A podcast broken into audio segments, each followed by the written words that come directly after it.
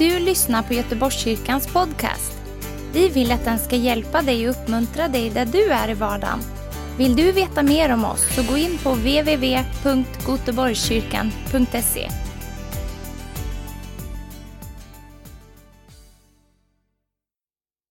allihopa. Och vad härligt att få respons. Är ni glada idag?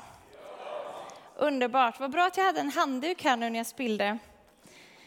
Hur många har sett rubriken idag på predikan? Kasta inte in handduken. Vad i hela världen har Maria Nilsson hittat på nu igen? Ronja Rövardotter.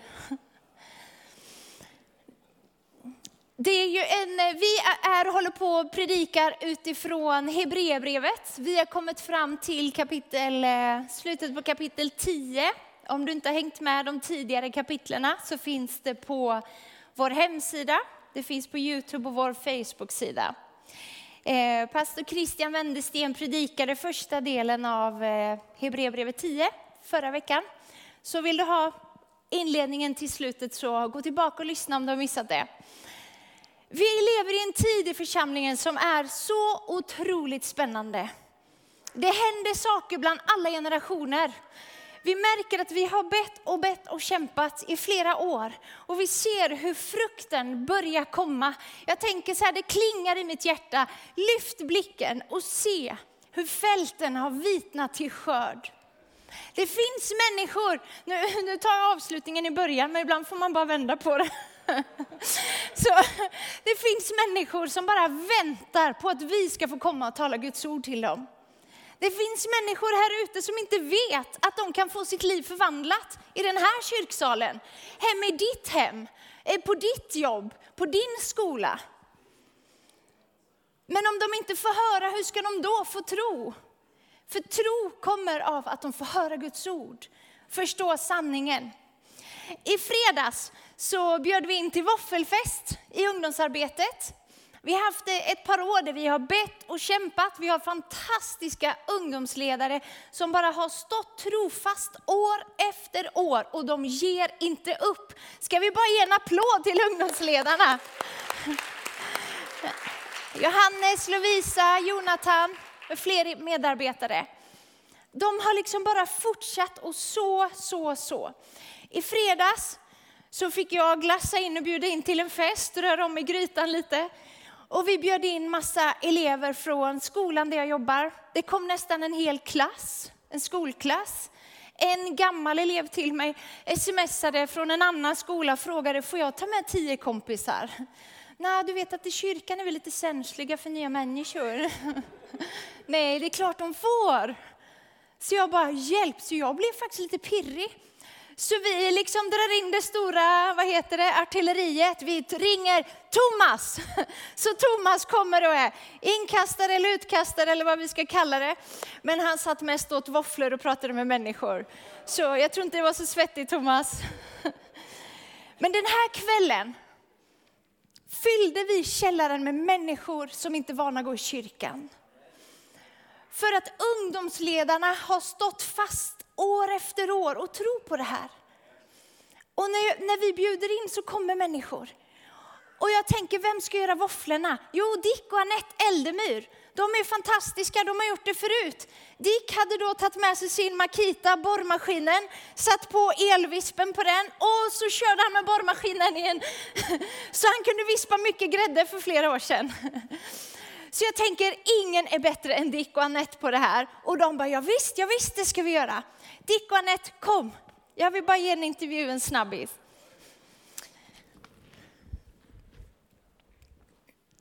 Det här är sådana tjänare i Guds rike. De har behållit handduken, de har inte kastat in den ännu. Dick och Anette, vad är det som gör, ni har ju liksom lite lyxigt liv om jag får säga det nu. Barnen har vuxit upp, ni, jag förstår, ansvaret tar aldrig slut. Man säger att man bär barnen i sin mage i nio månader men i sina hjärtan för evigt. Inte du Dick, men hon. Ja. Så är det, säger Dick. Det är hjärtat jag bara höll med om. hörni, vad är det som gör att ni en god fredagkväll, nu går inte Bingolotto, men det finns säkert något annat gött att titta på. Vad är det som gör att ni lämnar en bekväm fredagkväll och bara kommer hit och står och gräddar och gräddar och gräddar våfflor in, så in i Norden? Nej, men jag känner just att vi, har, vi är ju liksom en församling med olika generationer. Mm. Och, eh, alltså det var bara en förmån att vara där liksom, den fredagskvällen. Bara liksom in ungdomar och föräldrar kom och lämnade sina barn att, och liksom säga att ja, vi, alltså, på, på en trygg plats. Mm. Föräldrar som inte brukar gå i kyrkan, det, det, tog väldigt starkt intryck på mig att de kommer lämna sina ungdomar och, och ring bara när ni liksom vill bli hämtade igen. Och det, det tyckte jag var fantastiskt. Jag kände igen mig själv när jag var 15 år och min mamma körde mig. Liksom.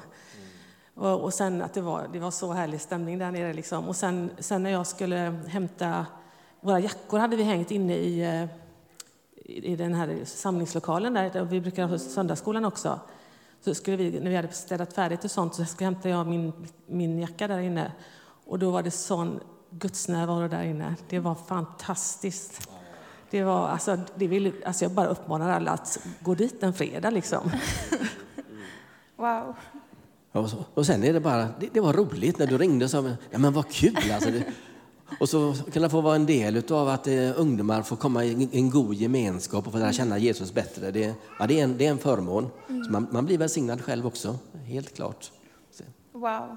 Så, men ni tjänar ju ingenting på det här på ett sätt, för ni har ju inga barn som ni liksom är tonåringar. Mm. Vad tjänar ni på att tjäna? Ja.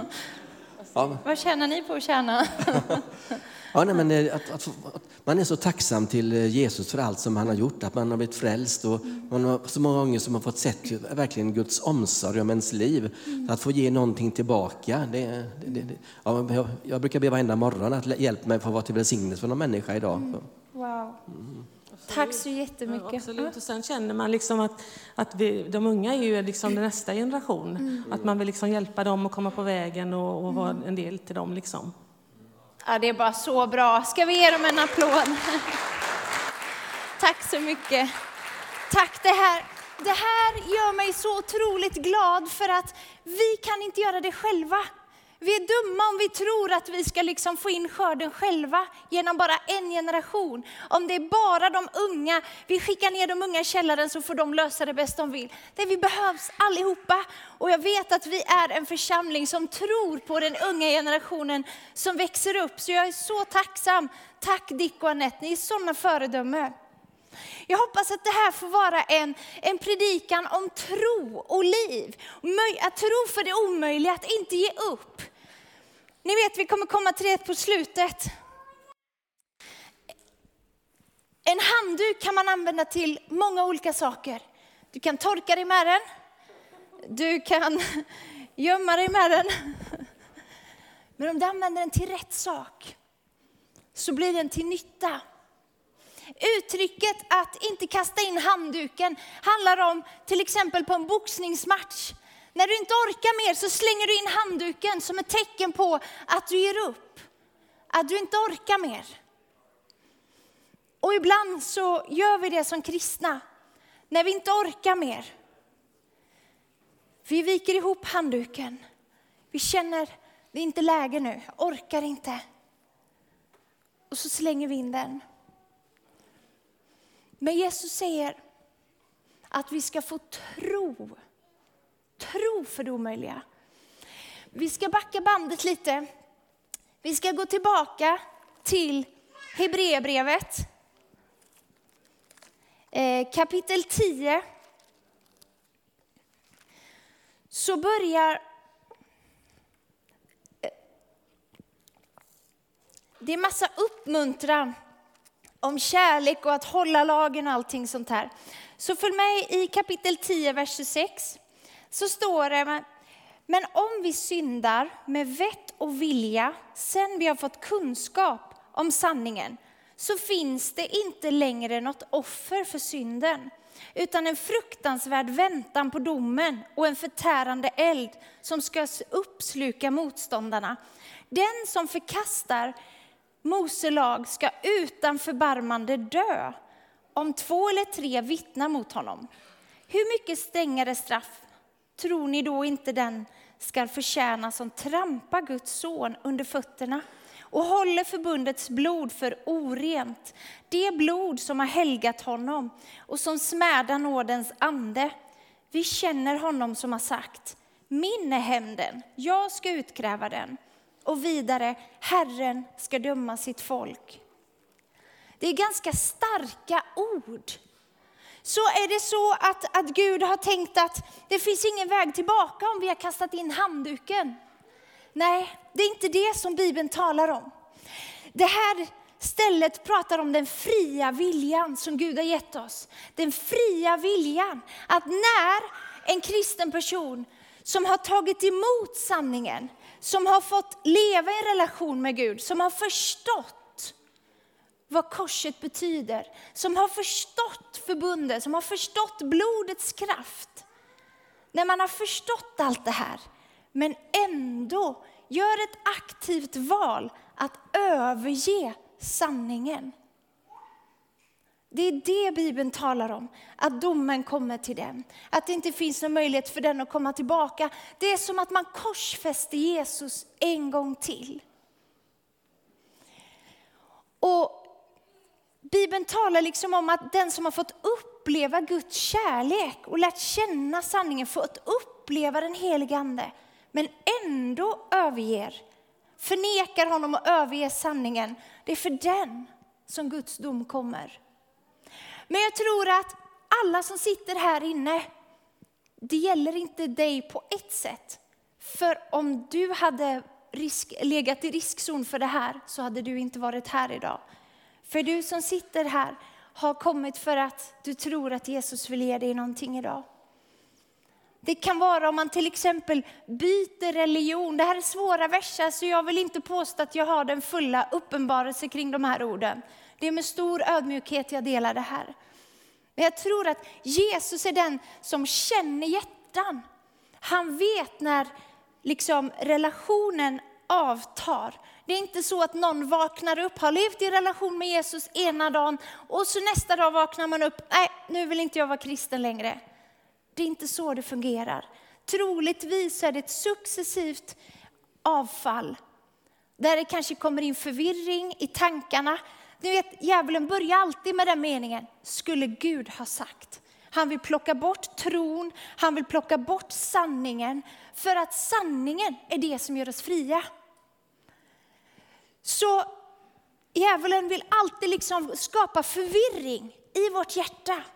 Men om vi då inte fyller oss med Guds ord som är vår lykta, som är ett ljus. Psalm 119, vers 105. Ditt ord är mina fötters lykta och ett ljus på min stig. Så länge vi lever i ljuset och sanningen så gäller inte det här oss. Då behöver vi inte ens fundera över om vi är nära att välja bort den vägen. Johannes 14 och 21 står det, den som har mina bud och håller fast vid dem, han är den som älskar mig. Den som älskar mig ska bli älskad av min fader och jag ska älska honom och uppenbara mig för honom. Det handlar om att lyda Guds ord. Att göra sin egen själ, ni vet i själen alla känslor, all vilja, förståndet, intellektet som bråkar med oss ibland, som håller på att dividera, är det här sant eller inte sant, vad finns det för bevis och så vidare. Men Bibeln talar om att tro, att få tro i vår ande, att anden ska få liv, så att vi får tro på Jesus. Men så kommer då de här eh, argumenten som vi gärna säger när vi drar oss undan. Så kanske vi säger, ja men du vet inte vad jag har gått igenom. Du vet inte hur tufft jag haft det. Du vet inte hur orättvist livet har varit. Nej, jag vet inte.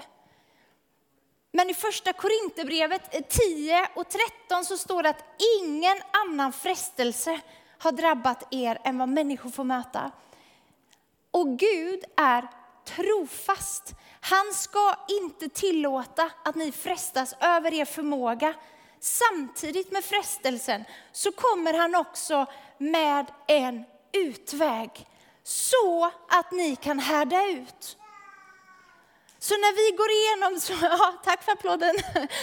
Så när vi går igenom jättetuffa grejer så har Gud sagt att han låter oss inte bli prövade mer än vi klarar av.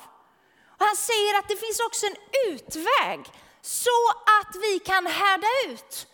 Så om vi då bara vet att i varje frestelse så finns en utväg, då behöver vi aldrig någonsin kasta in handduken, eller hur? Så vi också vet att Gud har gett oss en väg att härda ut. Jag tror att är det någonting som när man lever ett bekvämt liv i, i liksom rikare länder, eller man ska säga, så det svåraste vi har att brottas med kanske just det här att, att härda ut. Att härda ut tills det bryter igenom. Vi vill så gärna ha den bekräftelsen nu. Vi vill så gärna att det ska gå snabbt. När vi pratade med ungdomarna här nere i fredags så ställde jag en fråga till dem. Vet ni vad den vanligaste frågan som unga människor ställer sig är idag? Är det någon som vet? Ni som var där får inte säga något. Vad är den vanligaste frågan? Jag tror att det gäller alla människor. Jag tror att det inte bara gäller unga, men framför allt unga. Den vanligaste frågan är, är jag älskad? Därför att alla vi i en värld där ingenting, liksom, i ett samhälle där inget är beständigt. Vi lever liksom lite för dagen, vi lever för likes, vi lever för snabba puckar. Så i allt det här, man lägger ut för att få bekräftelse, man, man vill liksom stå i och veta, är jag okej? Okay? Och när jag delar de här orden i fredags för de unga så är det bara knäpptyst. Det är så tyst. Och den här gudsnärvaron som Annette talade om, den var så påtaglig så man kunde känna den i luften. Här sitter ett rum fullt där över hälften av tonåringarna inte har fått möta Gud ännu. Och de sitter och tar emot.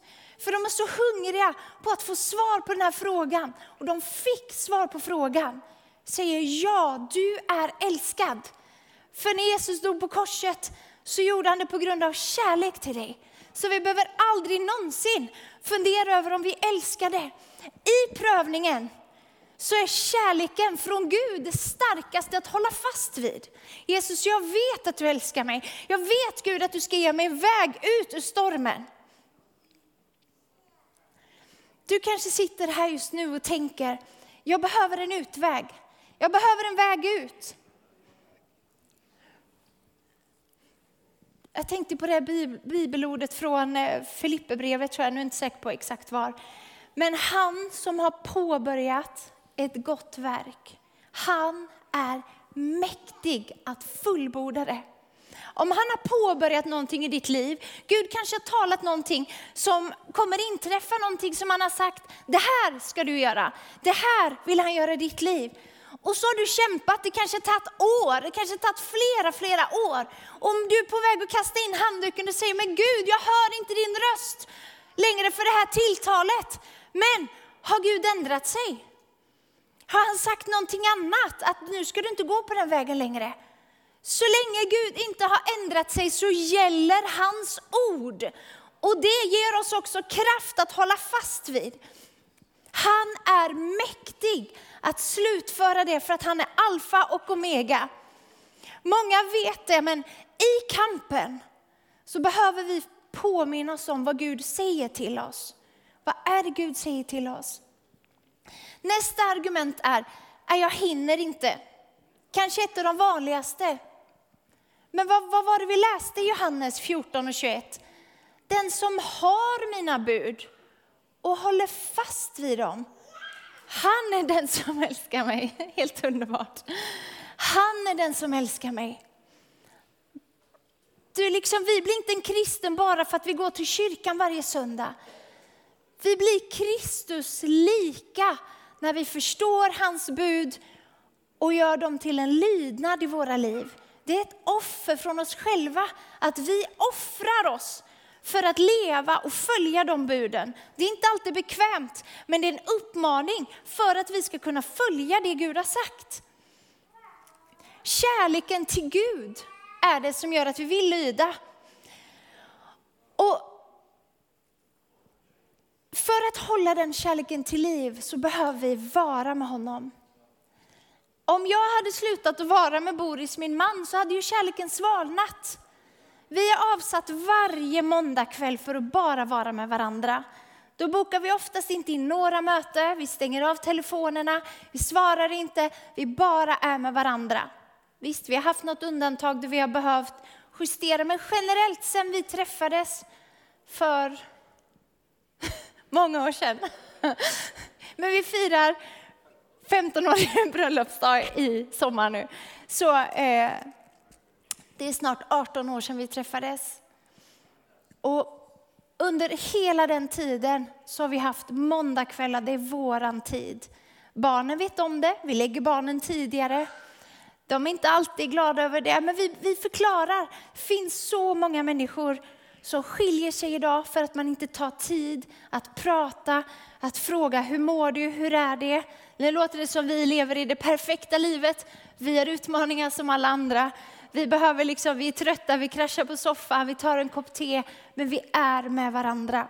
Det är en trygghet, vi kopplar, vi tankar kärlek från varandra. Och det är så när du får leva en relation med Jesus. Du kan komma, du kan vara trött, du kan krascha, du kan säga Jesus, idag orkar jag bara vara tyst med dig. Jesus, idag vill jag bara gråta inför dig. Och Jesus är där. Han hör din röst. Du behöver avsätta tid. Det behöver liksom, det kan vara ibland on the go. Vi ser att i, vi har ett stressigt samhälle, att man kan göra det i bilen, i duschen, allt det här vanliga. Men vi behöver också tid av stillhet inför Gud för att höra hans röst, för att lära känna honom mer, för att skratta tillsammans med Gud, ta del av glädjen. Alltså liksom bara prata med honom. Jag är lite spontan ibland och när vi stod här nere och sjöng så upplevde jag precis det Kevin sa strax innan att wow, änglarna sjunger med oss. Och så får jag en sån här knäpp tanke och frågar Gud, Gud sjunger du de här sångerna också? Jag tänker så här, Gud har så mycket glädje. Han, vi får liksom ställa de här barnsliga frågorna till honom. Den här barnsliga relationen. Det är fantastiskt, Gud är otroligt musikalisk. Låt oss fortsätta i Hebreerbrevet 2, 10 eh, förlåt, och 32. Kom ihåg att den första tiden då ljuset kom till er, ni fick utstå en hård kamp och mycket lidande. Somliga utsattes för offentligt åtlöje och blev hånade och plågade. Andra stod sida vid sida med dem som behandlades så. Ni led tillsammans med fångarna och fann er med glädje i att bli berövade era ägodelar. Eftersom ni visste att ni ägde något bättre, något som består. Kasta därför inte bort er frimodighet. Den ger stor lön. Ni behöver, lyssna nu, uthållighet för att göra Guds vilja och få vad han har lovat. Ty ännu en liten kort tid så kommer han som ska komma och han ska inte dröja. Min rättfärdige ska leva av tro. Har vi några rättfärdiga här inne? Amen. Vi ska leva av tro. Och vidare. Men om han drar sig undan finner min själ ingen glädje i honom. Hur ska Gud kunna använda oss om vi drar oss undan och inte är på spelplanen? Om vi hela tiden går till avbytarbänken för någon fällde oss eller någon tacklade oss. Någon var dum mot oss. De går till mamma. Ibland beter vi oss så i det kristna livet. Någonting hände. Och istället för att ta tag i situationen och få fram den här fighting spirit, jag ska ut på planen igen.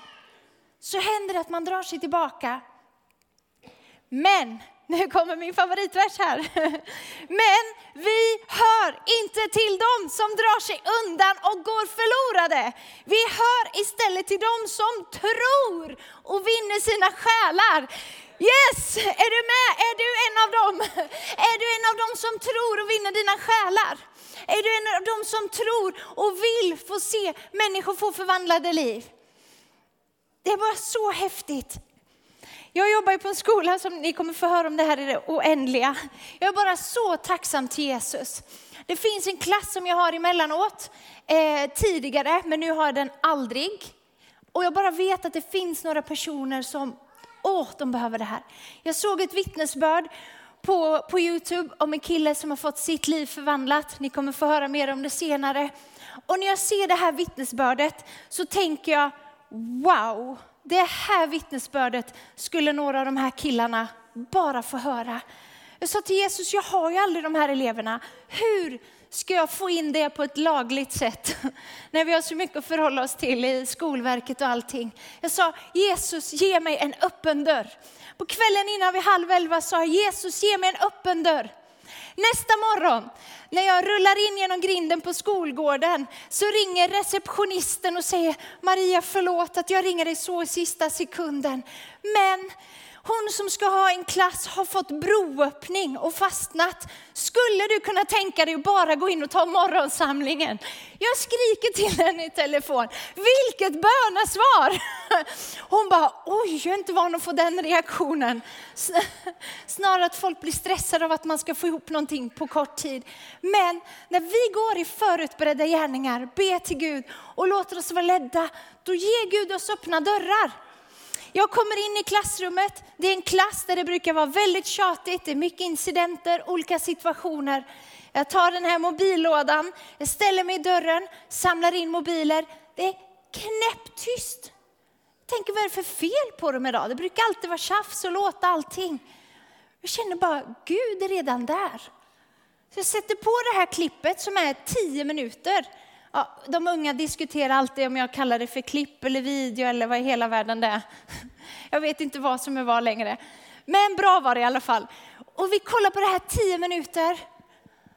De unga sitter knäpptysta. Och jag upplever en sån gudsnärvaro. Den här killen talar om hur han fick sitt liv förvandlat. Hur Gud mötte honom. Och jag ser de här tuffaste killarna sitta med tårar i sina ögon. De här killarna som hela tiden är med i incidenter, i situationer. Så kommer bara Gud ge en öppen dörr och rör vid de här personerna. Så fort klippet är slut så känner jag bara hur en fri ande och frimodighet kommer över mig. På 30 sekunder så bara predikar jag det starkaste evangelium jag bara kunde komma på där och då. Jag berättar om hur Jesus vill sätta dem fria, hur Jesus bara vill fylla dem med den här tomheten.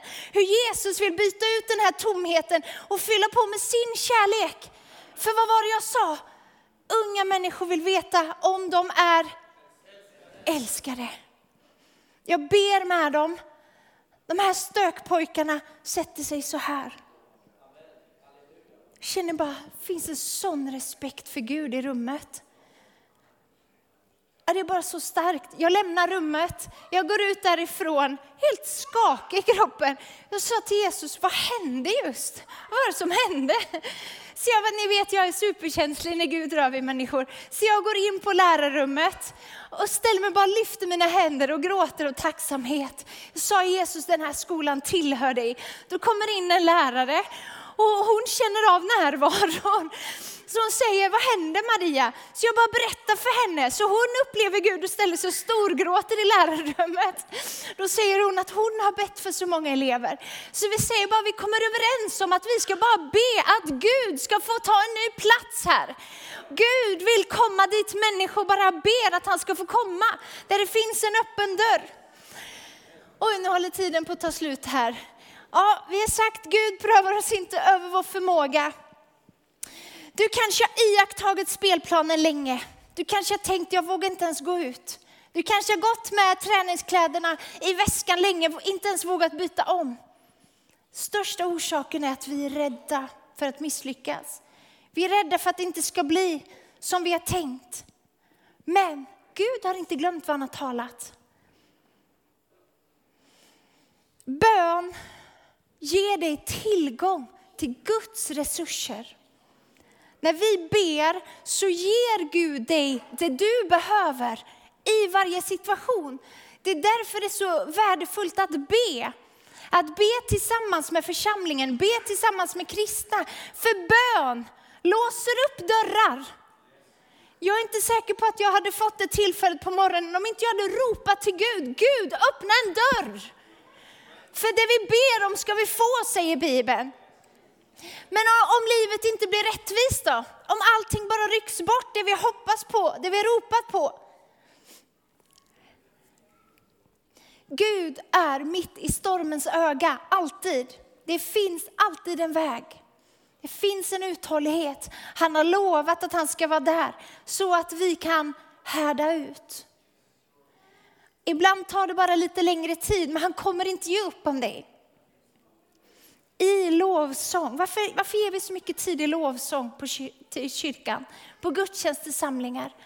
Lovsång öppnar upp våra hjärtan, men det är först och främst till för att ge Gud äran. För det handlar inte om oss. Lovsång handlar inte om oss, vad vi kan få ut av det. Lovsång är vår tacksamhet tillbaka till Gud. Och i det så rör Gud vid våra hjärtan. Han talar till oss som en bonus. Men vad är det Jesus frågar Petrus när han har förrått honom tre gånger? När han har misslyckats, när han har gått bort från vägen. Han säger, jag känner inte den mannen. Jag känner inte Jesus. När de sitter där sen vid lägerelden, vad är det Jesus frågar Petrus? Älskar du mig? Älskar du mig? Och det är den frågan som Jesus ställer till oss. Älskar du mig? Vad säger han sen? Om du älskar mig så föd mina lamm. Föd mina lamm.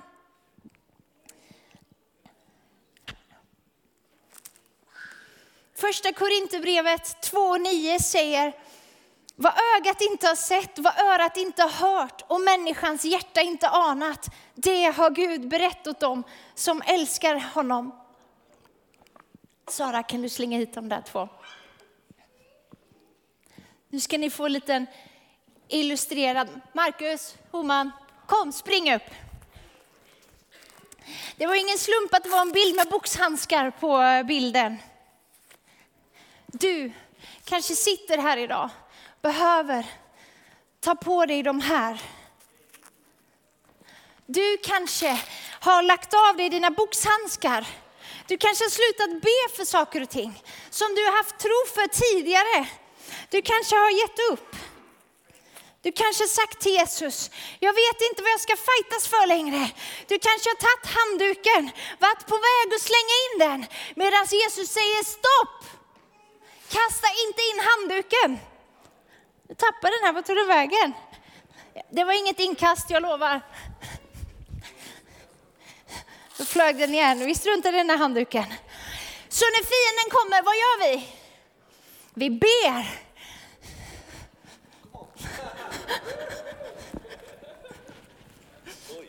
Ja, kom igen då. Vi tillhör inte de som drar oss tillbaka. Vi ger dem en liten back. Vi tar dem från ett bakhåll om det behövs. Stick! Hela tiden när fienden kommer och säger, du kan inte göra det där. Du är för svag, du har gått igenom för mycket. Så säger Jesus, jag hjälper dig så att du härdar ut, även om du får en smäll. Ja. Oh. Vi kanske tar handduken, backar, retirerar en liten stund torkar oss, men vi kastar inte in den. Vi ger oss på rond två. Oh, oh. Okej, okay. oh. Sen så vinner vi på knockout! Oh. Tack Marcus. Homan. Tur att inte eh, det är våran fiende. Vill du vinna på knockout? Är du här? Är du på väg att kasta kastat in handduken? Är du på väg att ge upp? Är du på väg att sluta med någonting som Gud har talat till dig om? Lovsångare, ni kan få komma upp. Är du på väg att ge upp det som Gud har talat till dig? Kasta inte in handduken. Att kasta in handduken är ett tecken på att jag ger upp. Jag vill inte strida mer. Jag vill inte kämpa mer. Men vi tillhör inte de som drar oss tillbaka. Vi tillhör dem som tror och vinner våra själar. Om du älskar mig, säger Gud, säger Jesus till Petrus, så föd mina lamm. Ska vi resa oss upp? Föd mina lamm. Tack Jesus. Tack Jesus för att du har kommit för att uppsöka det som är förlorat. Tack Jesus att du gör den fångne fri Herre. Jesus jag bara ber för den som känner att den har varit på väg och kasta in handduken Herre. Tack Jesus att du låter den få se någonting nytt. Tack Fader att du ger ny tro. Jag ska avsluta med att säga Hebreerbrevet 11 och vers 1 säger tro. En övertygelse om det man hoppas. En visshet om det man inte ser. Så länge vi får hålla fast vid tron, vid hoppet, så övertygar det oss om att det ligger någonting bättre framför. Du kanske bara behöver den här uppmuntran idag. Du kanske har kämpat länge och känner, Gud jag är på gränsen att ge upp i den här situationen. Ge inte upp vad den gäller. Så Gud här för att ge dig ny tro, ny kraft. Att ge dig in i rond 2 eller rond 32. Men var inte den som drar dig tillbaka.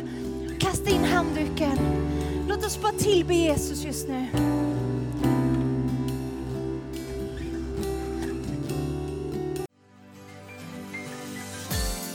Tack för att du har lyssnat. Dela gärna podden med dina vänner och glöm inte prenumerera. Om du har frågor eller vill att vi ska be för något så mejla oss på info På söndagar har vi veckans höjdpunkt. Då firar vi gudstjänst tillsammans och det vore så kul att träffa dig där. Men vi har även samlingar för barn då? Gå in på vår hemsida goteborgskyrkan.se så får du veta mer.